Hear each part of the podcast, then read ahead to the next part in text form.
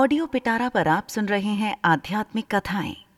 कथा का नाम है, जब ठगे गए गणेश जी। गणेश जी विघ्न विनाशक व शीघ्र प्रसन्न होने वाले देवता हैं। अगर कोई सच्चे मन से गणेश जी की वंदना करता है तो गौरी नंदन तुरंत प्रसन्न होकर उसे आशीर्वाद प्रदान करते हैं। वैसे भी, गणेश जी जिस स्थान पर निवास करते हैं, उनकी दोनों पत्नियाँ रिद्धि तथा सिद्धि भी उनके साथ रहती हैं। उनके दोनों पुत्र शुभ व लाभ का आगमन भी गणेश जी के साथ ही होता है। कभी कभी तो भक्त भगवान को असमंजस में डाल देते हैं।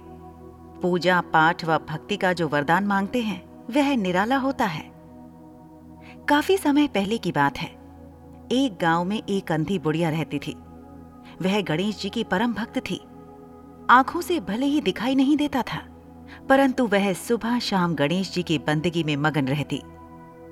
नित्य गणेश जी की प्रतिमा के आगे बैठकर उनकी स्तुति करती, भजन गाती व समाधि में लीन रहती।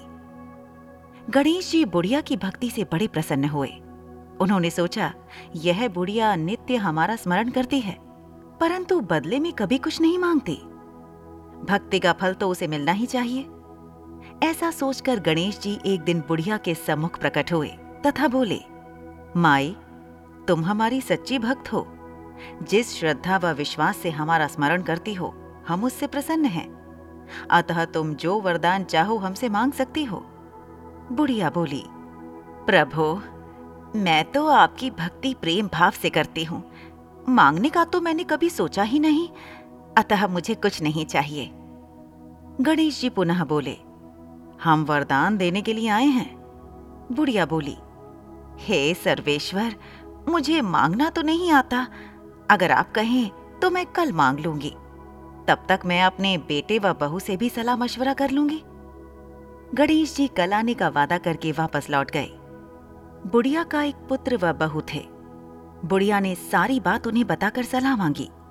बेटा बोला, माँ, तुम गणेश जी से ढेर सारा पैसा मांग लो।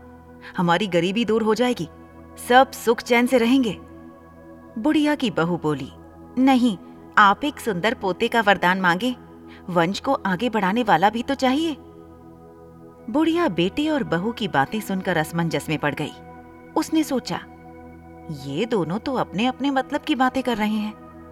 बुढ़िया ने पड़ोसियों से सलाह लेने का मन बनाया। पड़ोसन भी नेक दिल थी। उसने बुढ़िया को समझाया कि तुम्हारी सारी ज़िंदगी दुखों में कटी है। अब जो थोड़ा जीवन बचा है, वह तो सुख से व्यतीत हो जाए। धन अथवा पोते का तुम क्या करोगी? अगर तुम्हारी आँखें ही नहीं हैं तो यह सांसारिक वस्तुएँ तुम्हारे लिए व्यर्थ हैं। अतः तुम अपने लिए दोनों आँखें मांग लो। बुढ़िया घर लौट आई। बुढ़िया और भी सोच में पड़ गई।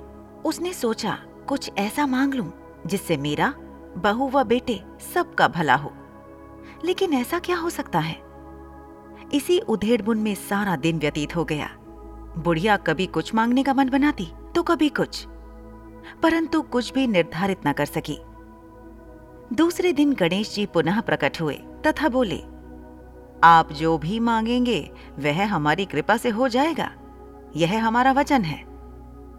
गणेश जी के पावन वचन सुनकर बुढ़िया बोली, हे गणराज, यदि आप मुझसे प्रसन्न हैं तो कृपया मुझे मन इच्छित वरदान दीजिए।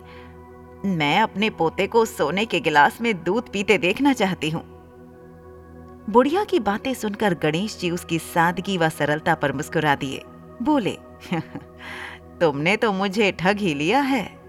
मैंने तुम्हें एक वरदान मांगने के लिए बोला था, परंतु तुमने तो एक वरदान में ही सब कुछ मांग लिया।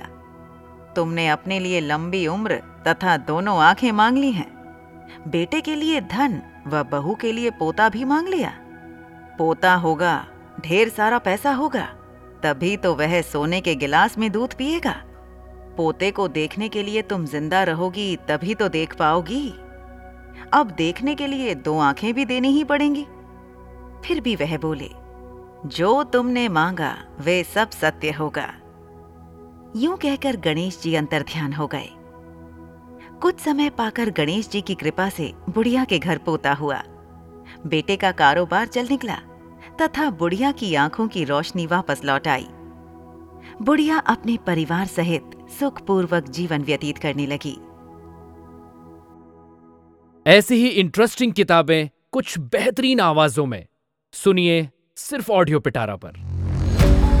ऑडियो पिटारा सुनना ज़रूरी है।